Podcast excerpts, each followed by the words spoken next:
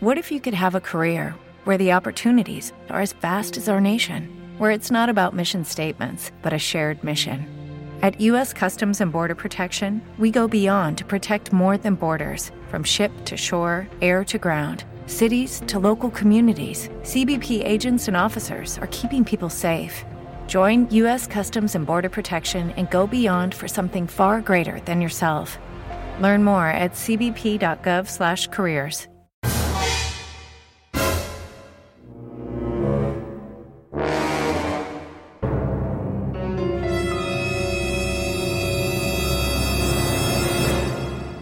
Welcome back to Killer Fun. This is Christy. I'm Jackie. And we're so glad you're back with us today. We explore the intersection of crime and entertainment every other week, and we are super, super happy that you made the choice to spend a little bit of your time with us today. We know you have a choice when you listen to podcasts. It's not like the radio where something just comes on. We understand that you're making a choice to listen to us, and we want you to know we really appreciate that. So, Yep, you're the best. We Yeah. like to spend time with you. Exactly.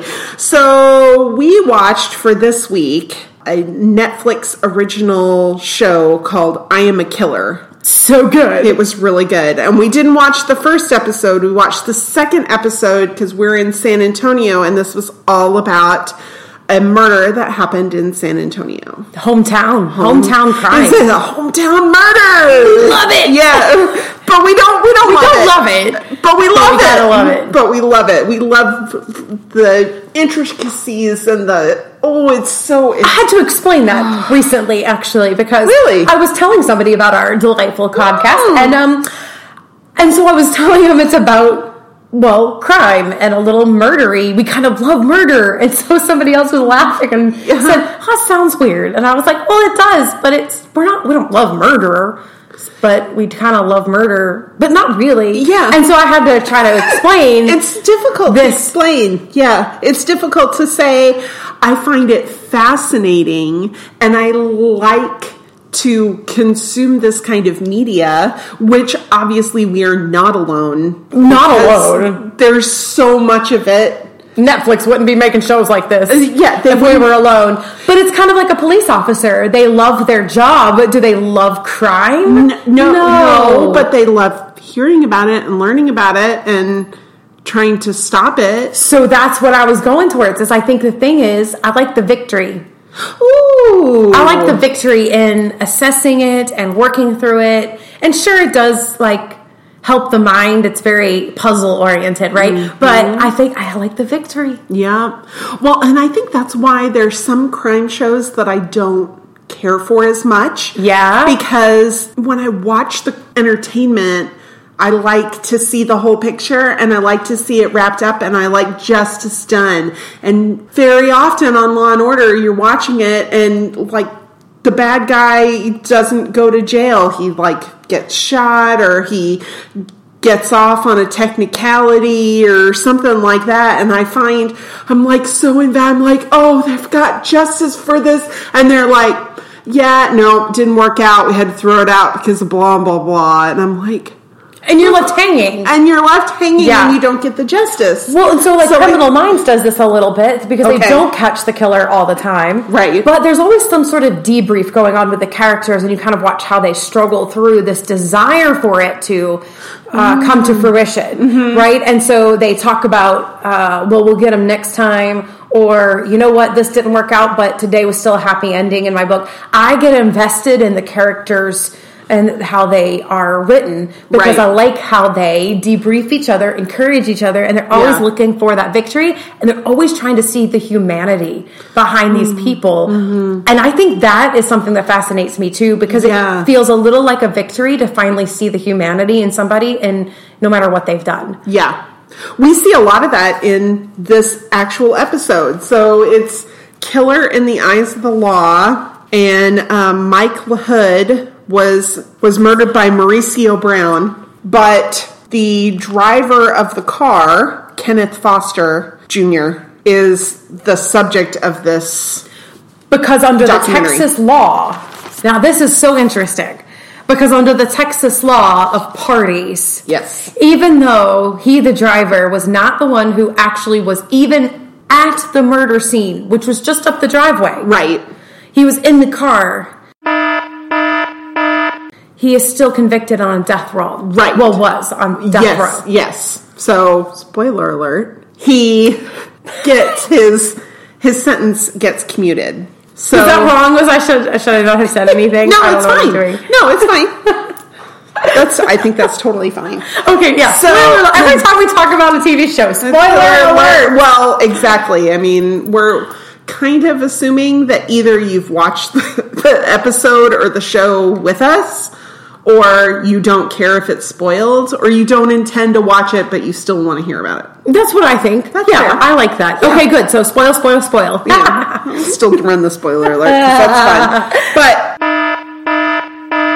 there are people who argue that the law of parties needs some reform, at least when it comes to the death penalty. So in the documentary, we have a lady, Lily Hughes, who was a campaigner who was working to try and get first Kenneth Foster's con- not his conviction overturned, but his life his death, his death sentence commuted, and now she's trying to get him out of prison. So she said something that really made me roll my eyes very, very hard. Are you kidding? What? I'm like, how can you she hate her? said, "I didn't. I didn't hate her. I was not upset with her, but she did say something that made me roll my eyes Okay. really hard. Which was, she said, the law of parties uh, requires people to be psychic to know what's going to happen in the future."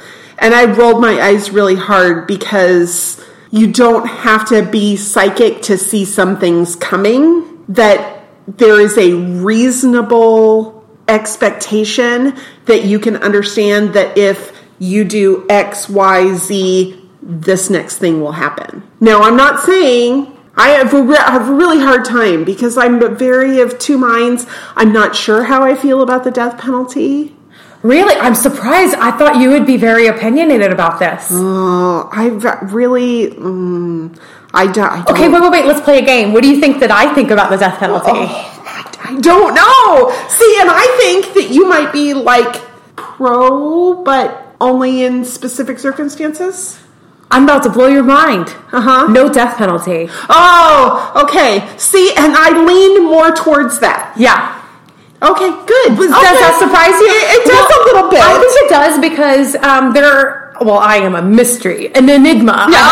Which many, many so different much things. fun to talk to you. but I definitely, um, I definitely have changed over years. Uh-huh. Now, I would say about 15 years ago, Uh-huh. I probably was what you just said. I was, well, it's got to be rare.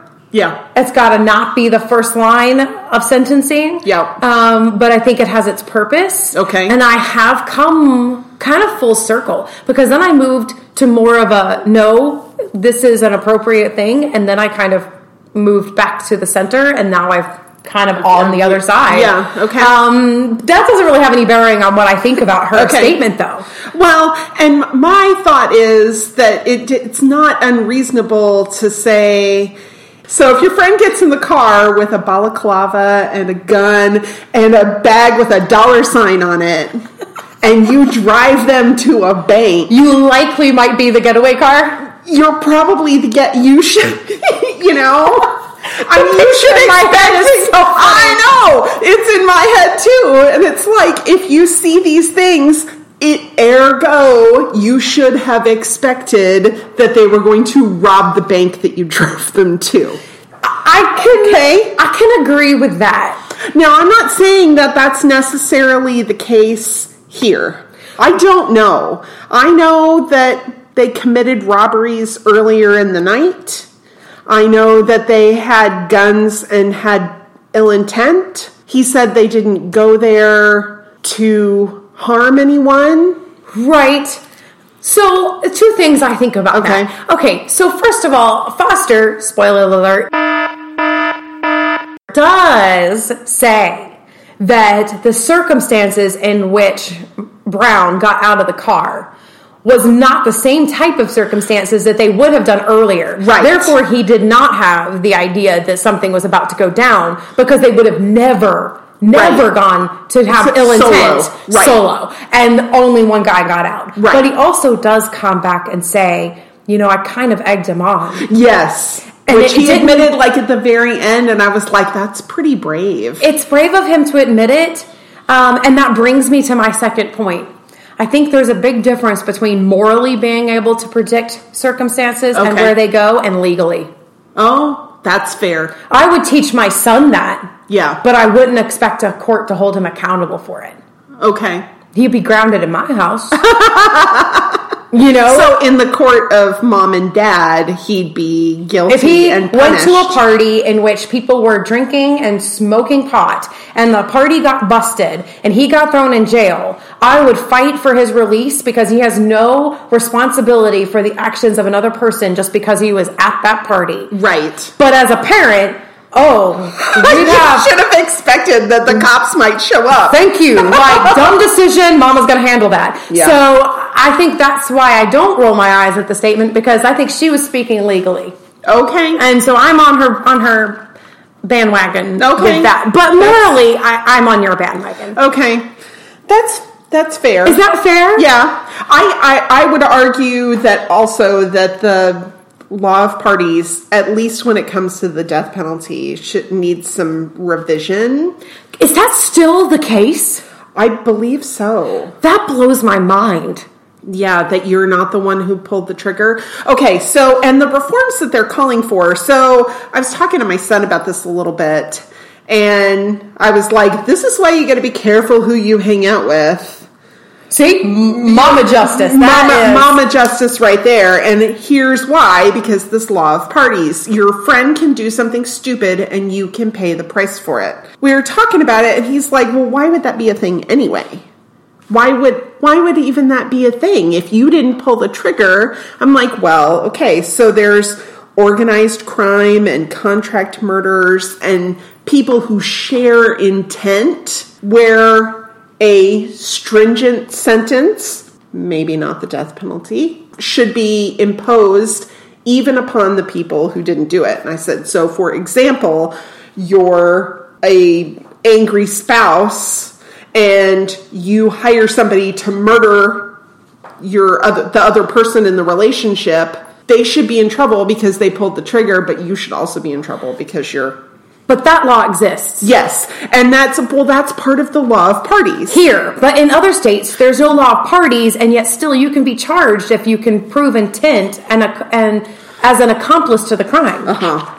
Yeah. See, so I think the law of parties takes the idea of responsibility, for instance, hiring somebody, Uh-huh. and extends it to Right. you were part of what caused the chaos that resulted in this murder. Uh-huh. But I would say death penalty for really what is not capital murder in Right. in in the way other states would see it. This Right. is not premeditated murder. No, agreed. And so Texas has a very different idea of that, where I would say, um, you know, if he gets out of the car and gets into a scuffle and a gun is pulled and guns are fired and somebody dies, that would not result in the death penalty anywhere else in the 51 states. Mm-hmm. I said 51.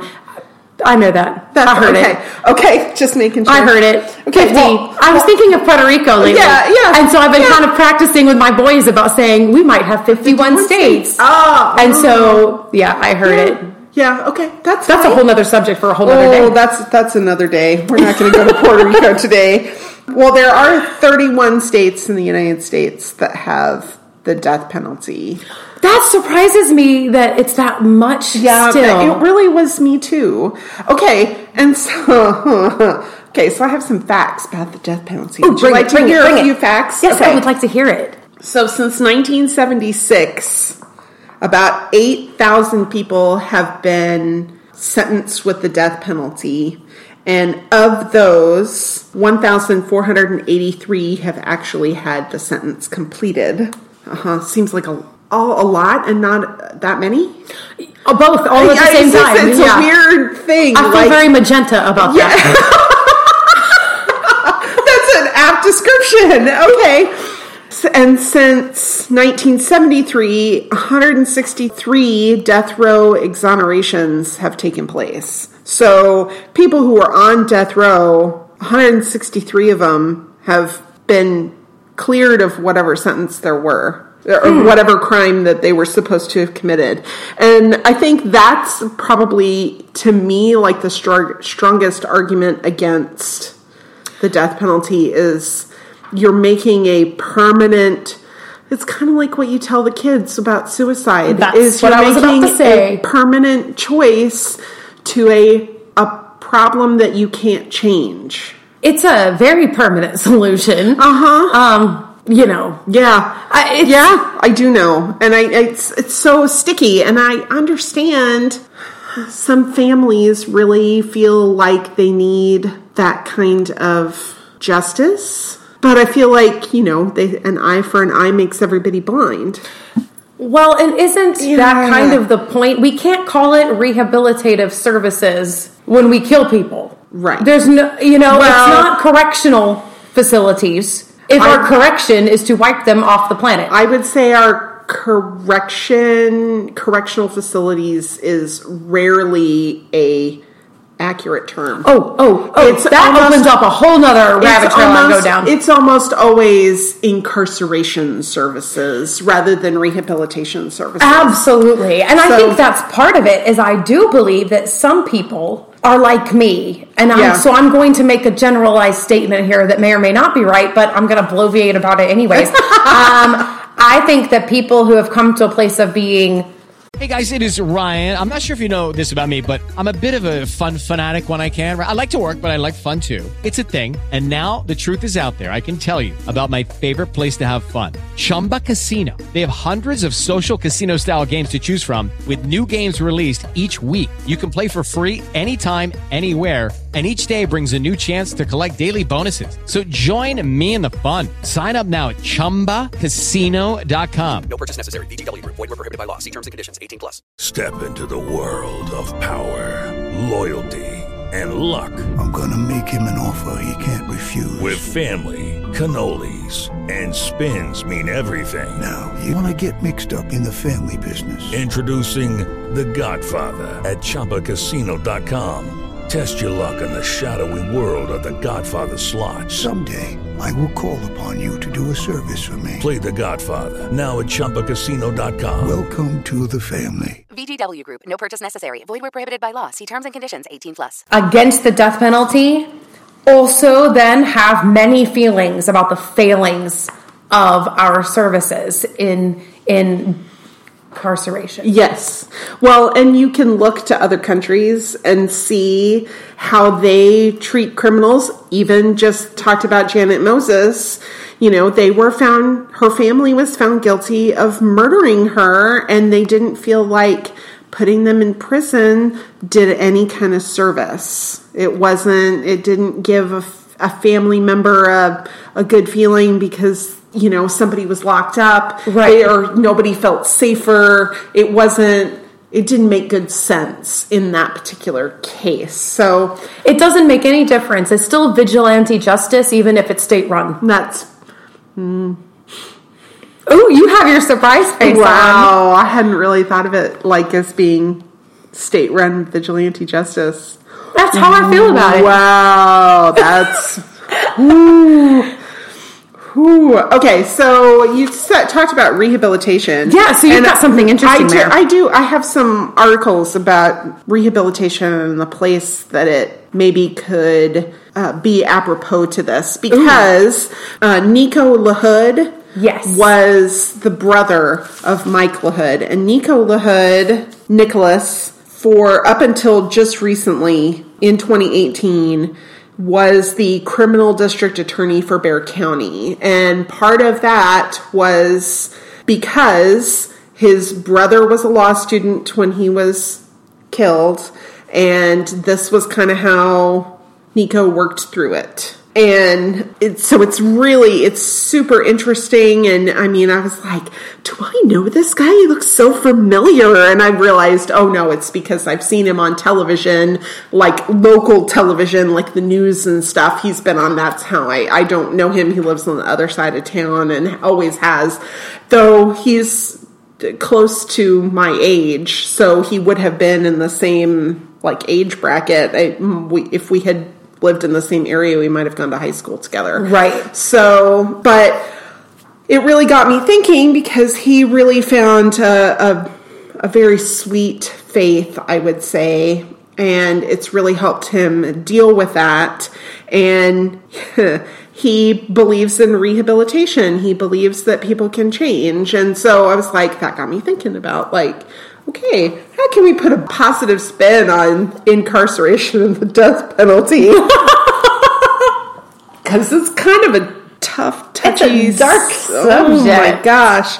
Okay, so Texas has closed several prisons, four, I believe. Because they've closed them, they've saved about $3 billion because it's very expensive to house inmates. It is expensive. In fact, some people will say this is why the death penalty needs to exist, is because for certain individuals who will absolutely never be released to the light of day again, it's cheaper to kill them. And this was an argument I used to hear a lot. And it's actually not. Oh, that's interesting. It's a false argument. It, it it is a false Do argument. Um, I don't I don't have an article about that, but I remember reading about it uh, several years ago that the between the way they have to house them, the way they're incarcerated when they're on death row, that it's a low guard to inmate ratio and the level of security that they require and the cost of the drugs to Interesting. to do that it's actually less expensive to have them in general population of a regular prison than to have them on death row Well, that's so interesting because you say that, and all of a sudden I'm thinking, well, that just makes plain sense.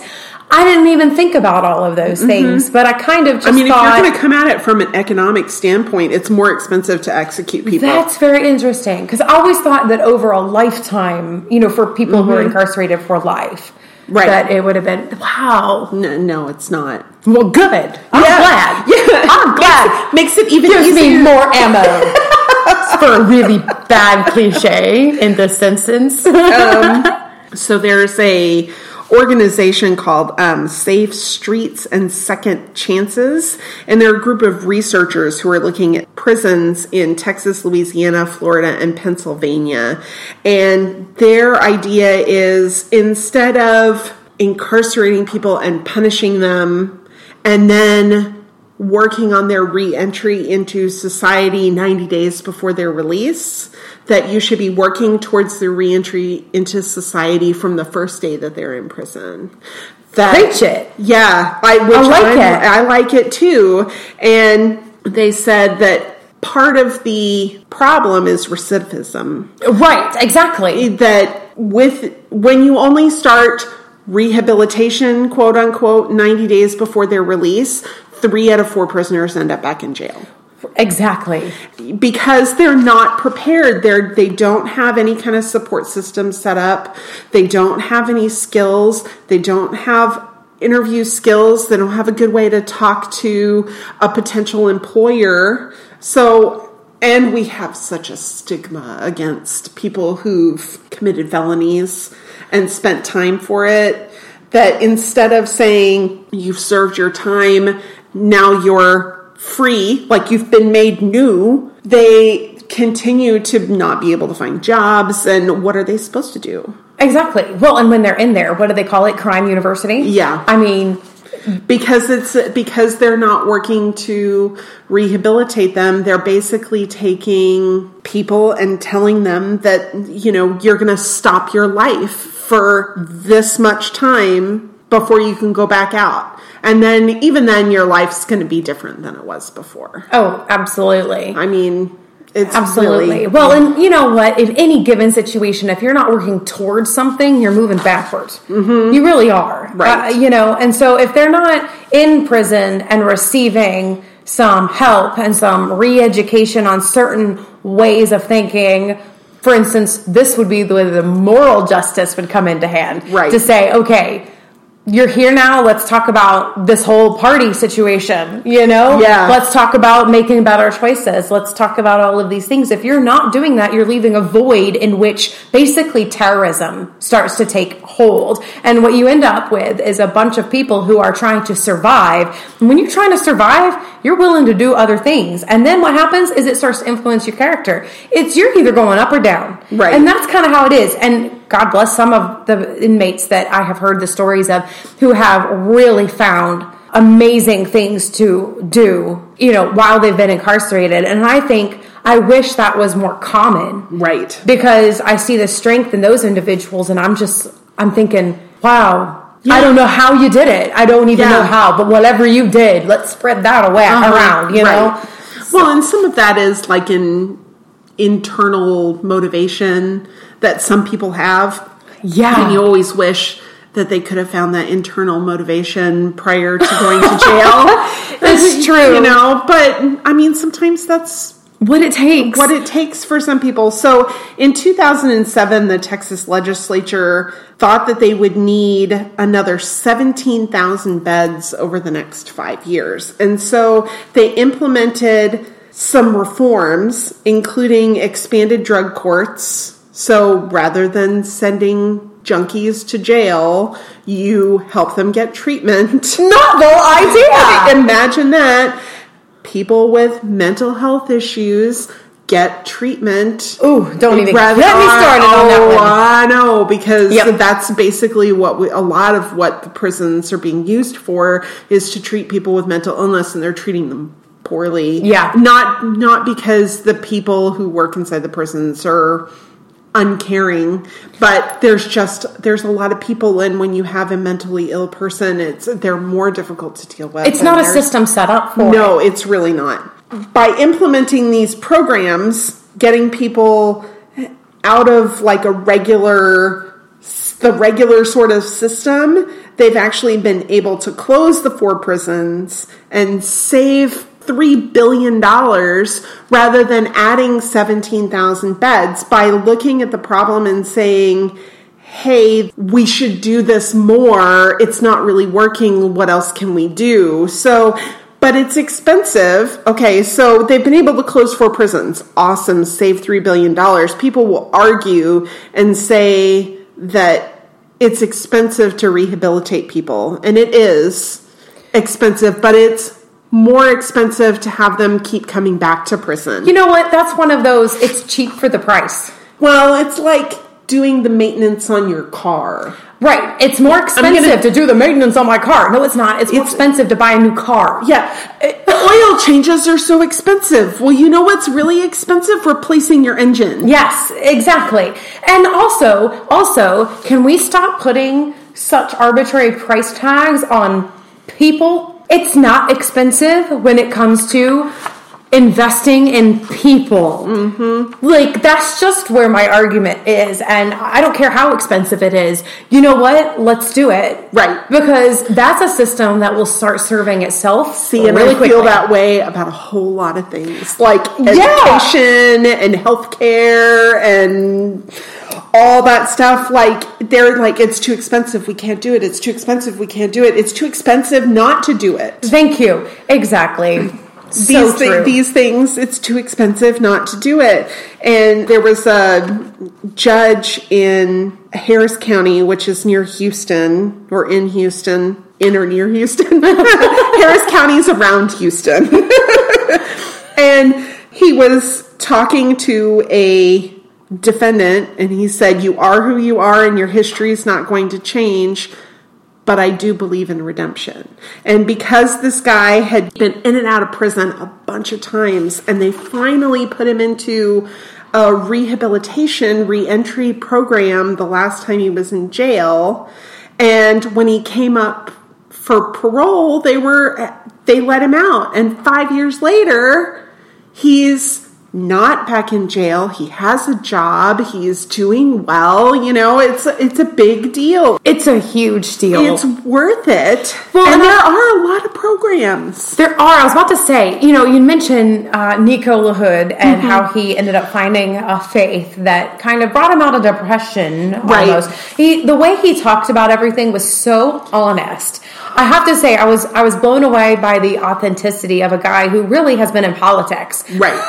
yes. um, and so he he's used this and he speaks on it um, and his faith was so sweet and really he had to go through a restorative process after all of that because well i'm not going to speak ill of the dead but i will say this situation that brown and foster found themselves in was not they weren't the only party No. there was a part of it that was on the lahood side and i'm sure that nico would not agree with me but but Um, i think in he- fairness I think he might. You think he might? I think he might. I think he would say his brother didn't deserve to die, but he admitted that he at one point had sold drugs, and I think he very much sees himself in the people that he was prosecuting.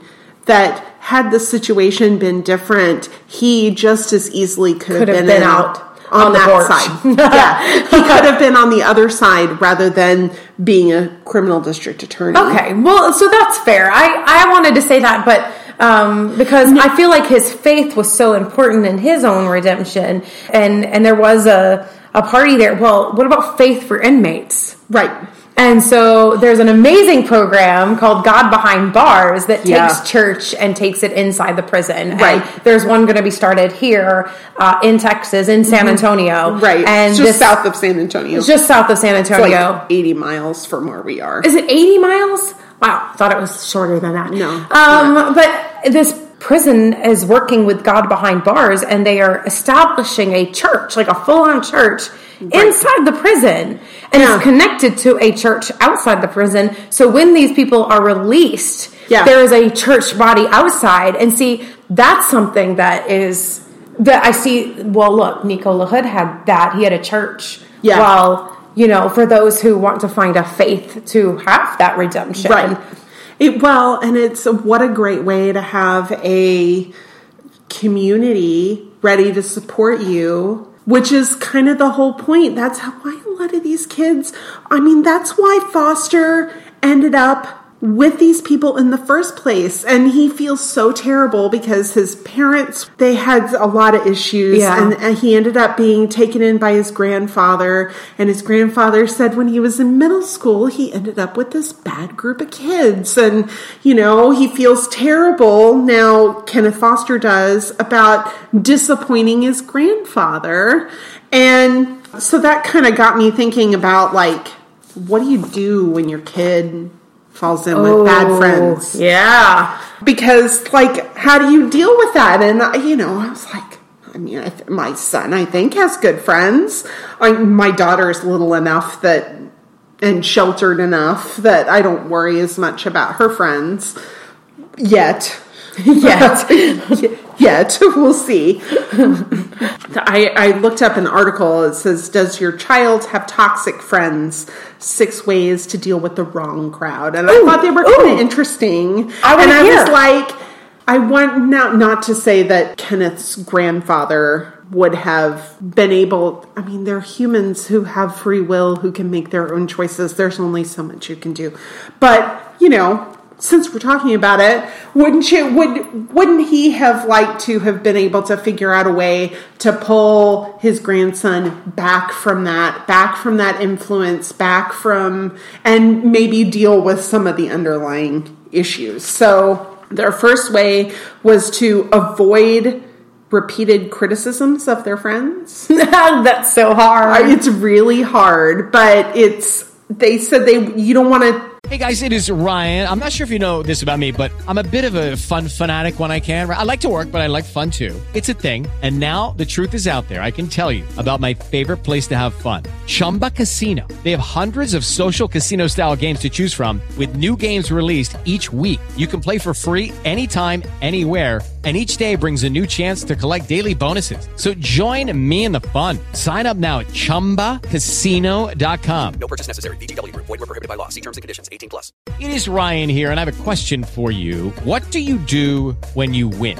Like, are you a fist pumper, a woohooer, a hand clapper, a high fiver? I kind of like the high five, but if you want to hone in on those winning moves, check out Chumba Casino. At chumbacasino.com, choose from hundreds of social casino style games for your chance to redeem serious cash prizes. There are new game releases weekly, plus free daily bonuses. So don't wait. Start having the most fun ever at chumbacasino.com. No purchase necessary. VGW Group. Void were prohibited by law. See terms and conditions. 18 plus. identify your children's friends as that's a they're a bad person because they're gonna they hang out with these people for a reason they identify with them for a reason so when you call their friends a bad person it's like you're saying you're a bad person Ooh. Ooh. yes so instead their second thing was to make clear statements about the friend's behavior. You don't vilify the child that your child is friends with. You vilify their actions and their behavior, That makes sense. That which makes I sense. thought was helpful. I don't like the way they behave, and I don't like the way you behave when you're with them right. That makes a lot not of sense. you're a bad person and they're a bad person, but they the way they're behaving isn't appropriate. So you invite them into your home and help them learn a better way of behaving. Mm-hmm. Hopefully, you're teaching your own child a better way of behaving. Right. Yeah. Uh, then y- you use structure. So if you don't like your kids' friends, you say you can't go out with them on school nights. You know, which I'm like, who's, who's kids going- going out on school nights? I'm like, I'm maybe I'm just old fashioned. I'm like, no, no, it's a school night. You have like studying and stuff to do. Yeah. There's just too much to do in general. Yeah, Well, school night. Exactly. And then they say they're going to the football game and you catch them at the mall, there's a consequence for that. There's a consequence, which I'm like, now it's a whole lot easier to recognize this stuff. when I can remember when I was in high school, you know, telling my parents I was going one place and going another place. You Oh, didn't. yes, I did all the time. No. Oh, all the time. Why do I seem like I would have been a goody two shoes? Yes. no, a not. little bit. I tried it once. Oh, once did you get caught? Oh yeah. oh yeah. yeah, Busted. busted. Oh, totally time. busted. And that was, I mean, God busted me. Everything went well except for this one little fluke. Uh Uh-huh. And that was it. Yep. And that was it. I never did it again. Oh, Yep. Yeah, I got busted a few times, but mm, I just made me better. I was better at it. Oh. and so, and then they suggest that you set limits. So I think that kind of goes hand in hand with structure. Is you know, Right. You can do this, but not this. And when you do that, your child can choose not to follow those limits. But that's their choice. If I think the whole idea mostly is that you set the limits so they know where their boundaries are and if they choose to cross them then they know there's going to be consequences if they're caught Right. This sounds just like good parenting, Well, actually, is what it sounds like. yeah but i think a lot of people don't think about it this way a lot of the time which is kind of an issue and then going out on friday night is not a right very often especially once your kids get to be teenagers you're going to tell them yes you can go but they need to clear it with you first i would like to go to the football game check with me first Right. i'm sorry that you bought your ticket already but you didn't check with me first and we have something else going on you cannot go Right. you know whatever it's just you make sure that they understand that because they are juveniles because you are responsible for them they got to check with you before they go out Makes it sense. seems fair. And then talk to them about their mean friends. They said sometimes kids will get involved with people who are really unkind to them. And, you know, why is that? Hey, why are you why are you friends with these people? They're mean to you all the time. And they said that they join these groups because it gives them protection that when they're being bullied by somebody, if they join that group, they're no longer bullied. Well, and that's something that does exist as a as a known kind of mechanism that drives gang affiliations in certain cities, especially. But Right. you know, in inner cities is kind of a general term. But Yeah. um, but in areas where there's a lot of gangs, Right. that this is something that's common. And I think we we kind of underestimate how much this actually goes on in your typical child just generally. Well, I mean, my kids will joke that like the school feels like prison sometimes. Mm-hmm. Well, and this is also what happens inside the prison is you have these affiliations and you find people who protect you. And so I can totally see Mm-hmm. that that's something. And it's hard though because you're telling them don't do that. Well, Right. where are they going to receive that protection and how? It's just such a sticky time. It- well, it is. And I think it's always sticky. I think every parent thinks, gosh, man, it's so much harder being a teenager now than when I was a teenager. And it's true in some ways. it is true in some ways. But it's also just different. We can we have a harder time relating to what the teenagers are going through because my parents couldn't really relate to my teenage experience because there was 50 years between their or not 50 years 35 years between their teenage experience and mine Right, things You know, change yeah. and it's just different, and that Right. makes it hard. I don't know whether it makes it harder for any generation. I think it's. I think we all think that we have it harder, and I think maybe we're all right, and we're none of us right. that makes sense. Yeah, oh god, I'm glad that makes sense to you. um, and their final thought was, um, you can do all these things. You can set limits. You can manage, help them learn to manage their time. You can encourage them to make good choices, but to remember that they're going to change during adolescence. So Kenneth Foster changed during adolescence because that's what we do. These hormones change and we grow up and we're trying to navigate our world. Yep.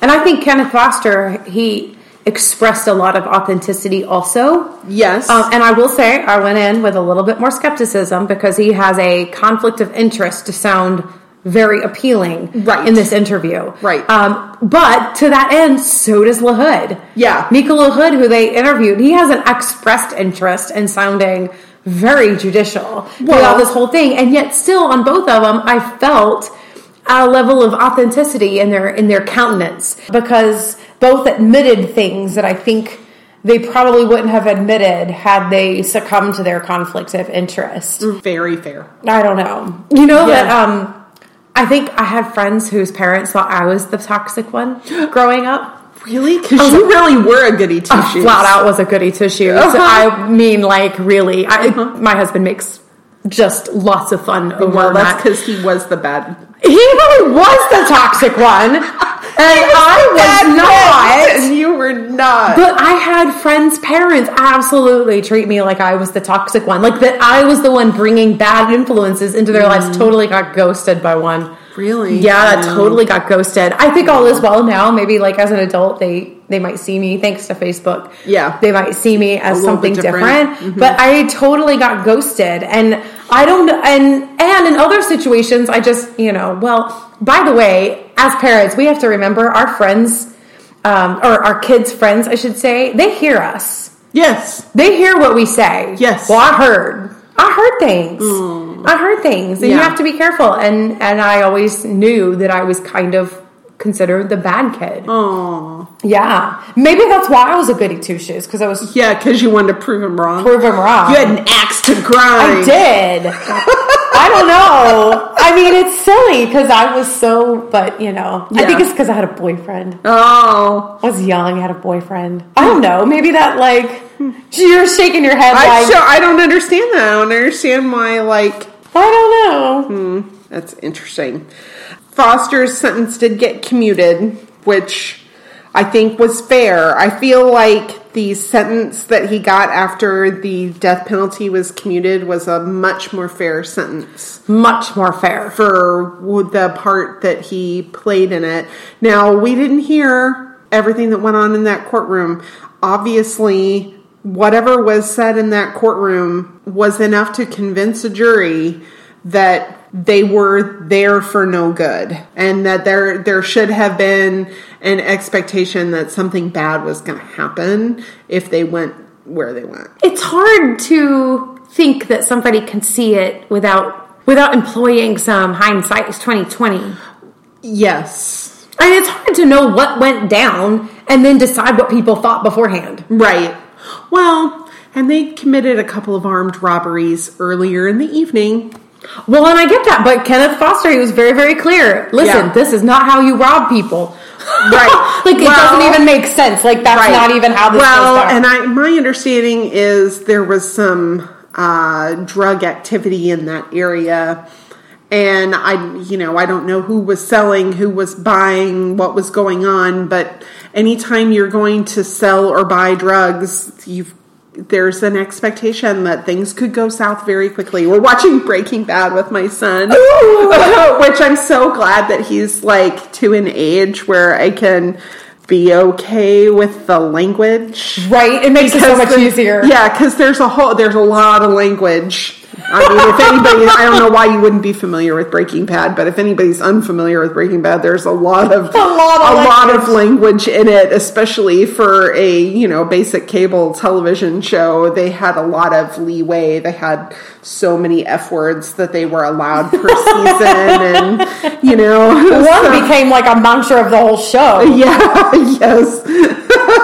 so it's interesting to look at that and to watch it and say, okay, there is an expectation that what you're doing is illegal and dangerous. I don't know if that was what was going on. I think there's, I'm making some assumptions there, but I think there might not be unfair assumptions. It is interesting to me though. Mm-hmm. What happened to the other two in the car?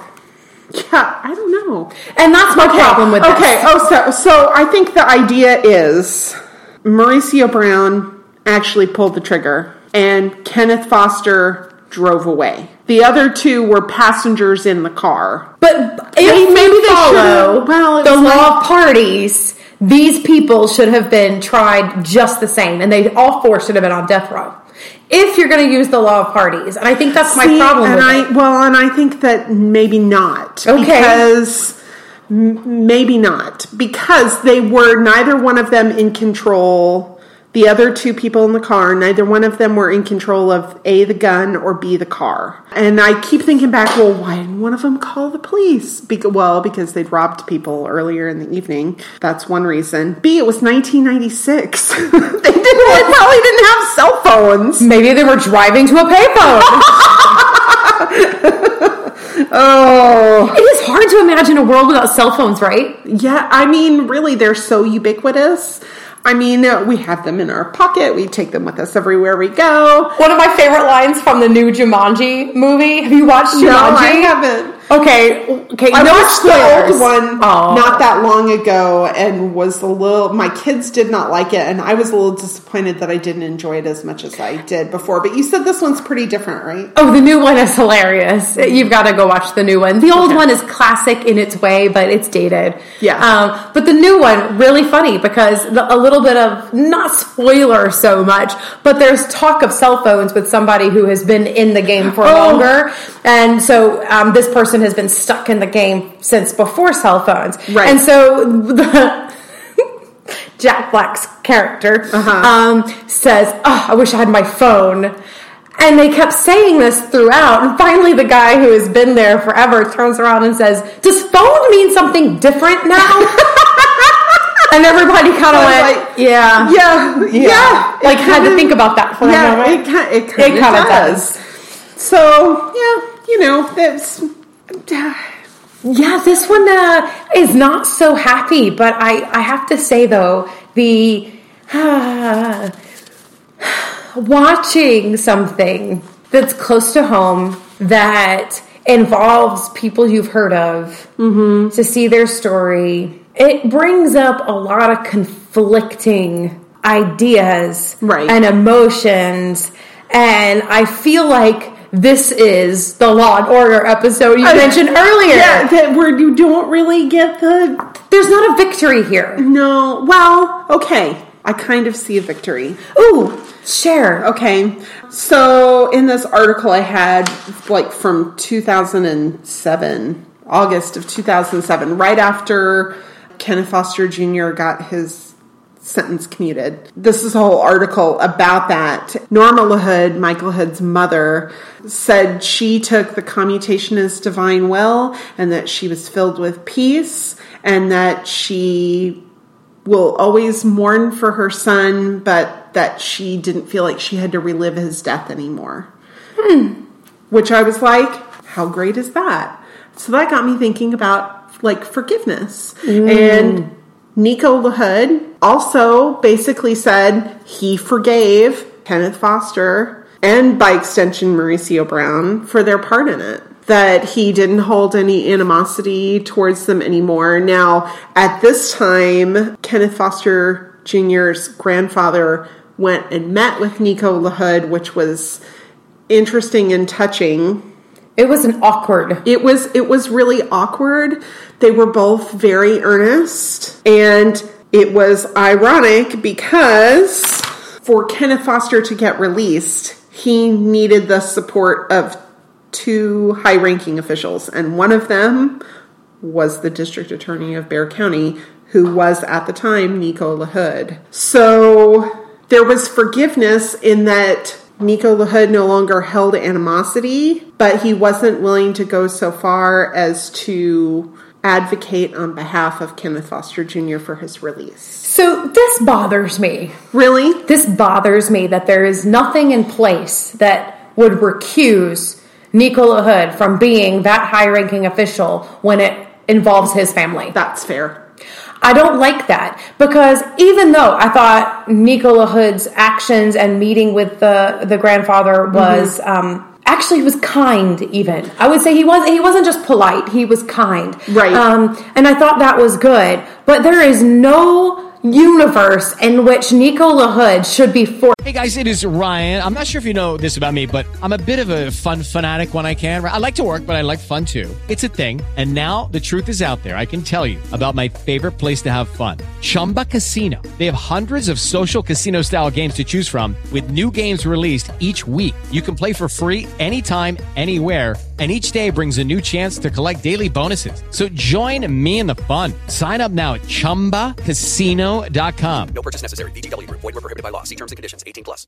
to have to make those kinds of decisions. That is extremely fair. That is the state putting him in a very poor conflict of interest for all parties mm-hmm. because it's a burden for all of them. And you know, that's that surprised me that there wasn't anything in place for that. yeah. Well, But- I mean, I think maybe that's a fairly unusual set of circumstances. Well, but there's there's policies in place for if an, uh, an attorney, you know, Yeah. ADA or somebody, and a police officer, all of these people have some kind of process of being, you know, able to Accused step from a away. situation. Yeah, Yeah, um, even the need it. judge can say, Mm-mm. I, I think. I think actually, had the grandfather taken it to a judge to say. Yeah, they might have- this person has to be recused from making this decision, then okay, well, I think it would have been that way. I thought it was interesting though because um, this flips the tables. Right. In this case, forgiveness was a moral thing, and yet under the eyes of the law, there need no be forgiveness. There Hmm. Okay. need not be forgiveness. Right. Fair. So Yeah. Again, I'm, I don't have a happy feeling about this whole thing, even though even though it was really well done. Uh, the Yeah. interviews were uh, really well done. I I come away with this like ah Uh-huh. Yeah. Like of the whole situation. Yeah, there wasn't any really a resolution. Well, okay, the resolution now is that there's possibly a n- new opportunity for Kenneth Foster Jr. because Nico Hood did not get reelected.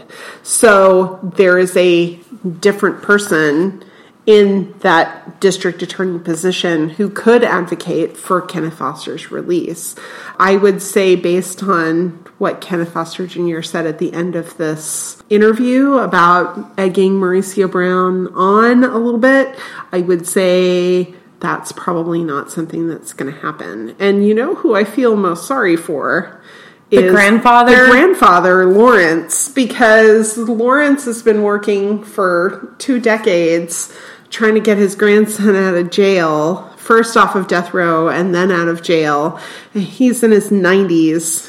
He wants to live to see his grandson out of jail. See, I think that statement at the end actually works in his favor. really? I do because so? he's taking responsibility for his part in it. Okay. which is the rehabilitation process. Right. See, he didn't understand what he did wrong, Right. right? But being in jail, he finally had to realize I didn't think that this was a problem, but now I understand that I did have a party to this, and I get that. And yet he can stand and say, morally I understand how I contributed to this situation, um, but legally I have served Yeah. my time. Yeah. That this mistake does not equal the sentence I've had. And Right. now that I understand what I've done wrong, I can advocate for the fact that my sentence is inappropriate, undue punishment, and I have served my time, and I understand that. And so maybe I think it might work in his favor.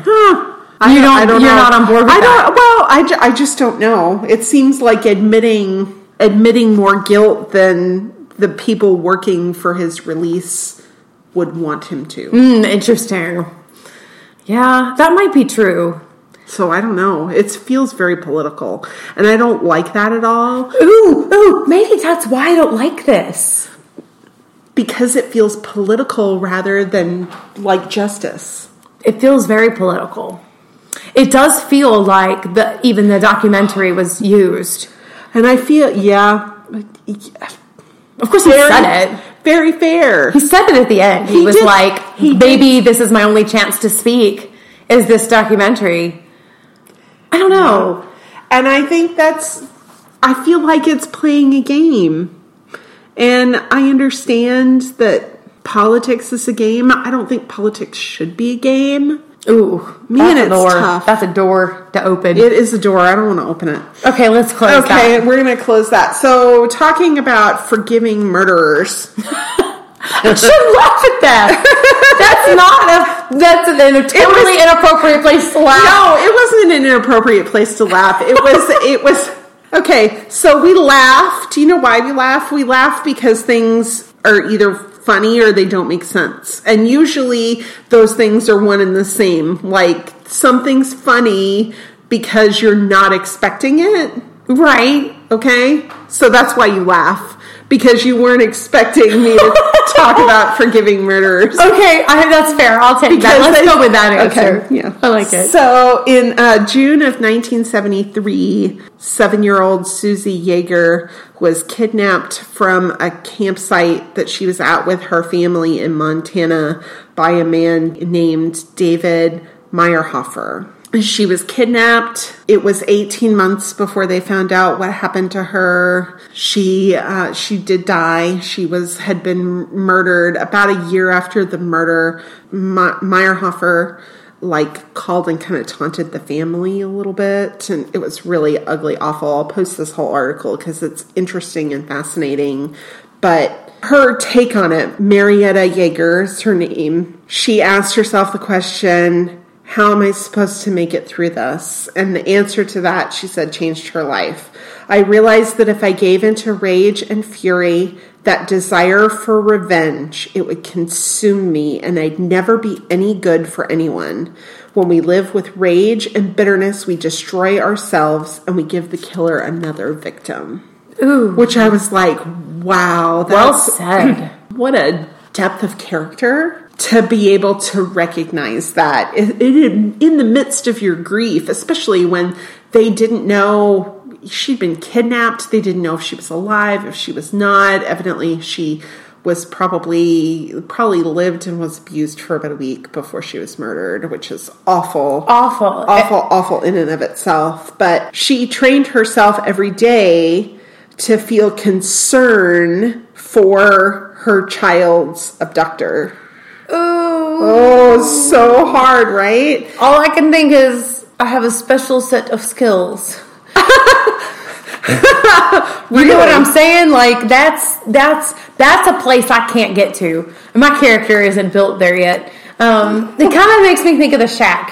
Have you seen the Shack? I have not. Have you read The I- Shack? I haven't read it. I've read about it.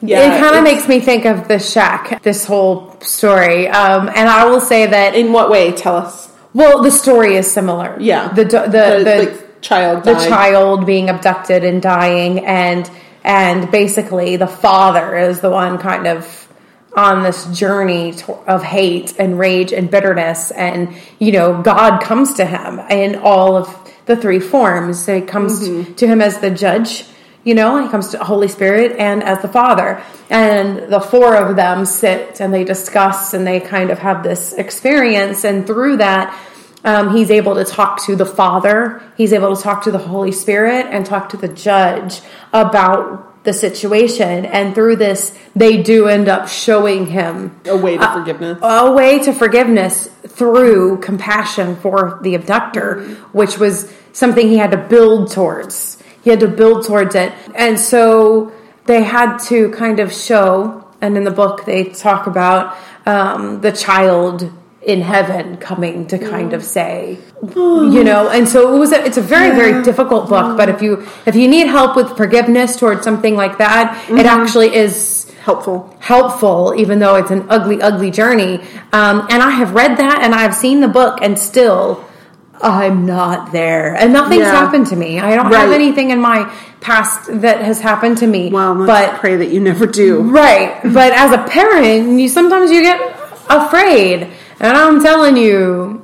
Boy, Yeah. I'm Liam Neeson. that mess. You're all gonna go take taken on this. Mm-hmm. Yeah. And then they talked about in the same article that uh, two days after a racist gunman fired shots in a at a Bible study in Charleston, South Carolina. Oh, yes. Yeah, in a historically black church. The man's name is Dylann Roof. They, the victims and the family, forgave him. Like publicly said, "We forgive you. We can. We can't let hate win." And it got me to thinking about you know forgiveness is for you and not for the other person. And holding on to resentment is like drinking poison and expecting the other person to die. Right. Sometimes other people need your forgiveness, but you don't give them forgiveness because they need it. You give it to them because you need it. Right, absolutely. Likewise, uh, Bill and Denise Richard uh, were at the Boston Marathon when the bombing occurred, and they had a eight-year-old son who died and a seven-year-old daughter who lost a leg.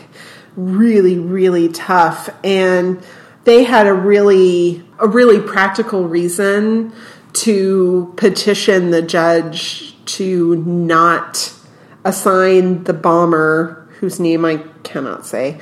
Um, it's foreign and long with a lot of C's and misplaced vowels. um, they had a really practical reason for saying don't give him the death penalty. And What was that? Well, it was that it was there was going to be a lot of appeals if they did that because there's an automatic appeal anytime there's a death penalty given in a case that it was going to keep it in the news and they were going to have to keep reliving the death and dismemberment of their children That is over and over again. Now they ended up giving him the death penalty anyway, but I was like, oh, well, what a reason to not. That is a very practical reason that they would have to live with it longer. Mm-hmm. Uh, that's interesting. Yeah. that's not a perspective I have ever thought about No. before. Even even as many crime TV shows we watch, they don't talk about this. They need to fix that. Yeah. they talk about you know a lot of the other processes, but they don't talk about that. Of course, that was such a public a public event, Right. That um, I'm sure that that's not Well, everybody's experience. Right. And I would say there's probably more of a public outcry for a death sentence in that case than there was maybe even from the victims' families. I don't know, mob mentality. I don't know if that's a good reason to sentence somebody to death because, I mean, there's a reason they stopped having public executions like in the 1830s in the United States. Marietta Jaeger did forgive her child's murderer. Um, Meirhofer didn't end up spending any time in jail really because after he confessed, uh, a guard gave him a towel so that he could clean up after being interroga- interrogated and he ripped up the towel and hung himself. He was a serial killer though, to be fair. The whole article talks about like that there were other children and teenagers that he killed and oh, my final thought from this article a right response to evil. Forgiving is not a spiritual mulligan. It doesn't give criminals a free pass. And um, Marietta Jaeger coaches people in the basics about executions don't really honor the victim. They're just creating another person that is suffering, another family that's suffering because of the actions, which That's a lot of strength. I would say is supernatural strength. Mm-hmm. I would say that's not a strength that humans come by on their own. I- exactly. Yeah. Exactly. Um, although, I mean, there are people out there who have testified that after the death penalty, they they did feel a closure. And I will say that Nico LaHood. So, by the time that he was having a conversation with the grandfather Lawrence about Kenneth Foster, see the man who pulled the trigger Yeah, Mauricio Brown. had already been executed. And Nico went to that. Nico went to that. So I would say that his faith definitely is the cornerstone of how he got through it. But he also did find some closure in the death penalty. That's an interesting difference. Um, Right. and it actually made me think he might be more amenable to Kenneth Foster's release, knowing that the trigger man had been executed and that Kenneth Foster had served so many years. Um, so I was actually surprised that he did not Yeah. advocate. I wasn't surprised at all because it seems like I'm I'm totally fine with he wasn't executed when he didn't pull the trigger, but he deserves to be in prison was what I the impression that I got from it, which I'm like Yeah, maybe I struggle with that a little bit. Again, I go back to he should not have been one making this decision. yes, agreed At all. agreed. At well, all. and now now he's no longer the person making that decision. Yep. Uh, So all we'll see. Yeah. So if you're interested in reading any of the articles and things that we've talked about that helped inform our discussion today, you can find us on Facebook, Killer Fun, the intersection of crime and entertainment. You can find us on Twitter at Killer Fun Pod, or if you don't have access to either one of those but would still like them, send me an email at killerfunpodcast at gmail.com. Awesome. Well, I'm glad you spent some time with us today. I know we had a heavy subject Yeah. today, didn't we? Yeah. Um, but you know what? Sometimes, sometimes you just got to talk about that stuff. Yeah, yeah, exactly. And next time we're going to talk about uh, the movie What Lies Beneath. I can't wait to rewatch this. Oh my gosh, with Harrison Ford and Michelle Pfeiffer. Um, it's super interesting. It's been a long time. It's got a little paranormal. and since it's going to be close to Halloween, we thought that might be kind of fun. So we're going to try and do a little fun, a little less deep, but still good and creamy. Yes, good Yeah, and creamy. Good and creamy. So thank you so much. We'll see you next time. See you next time.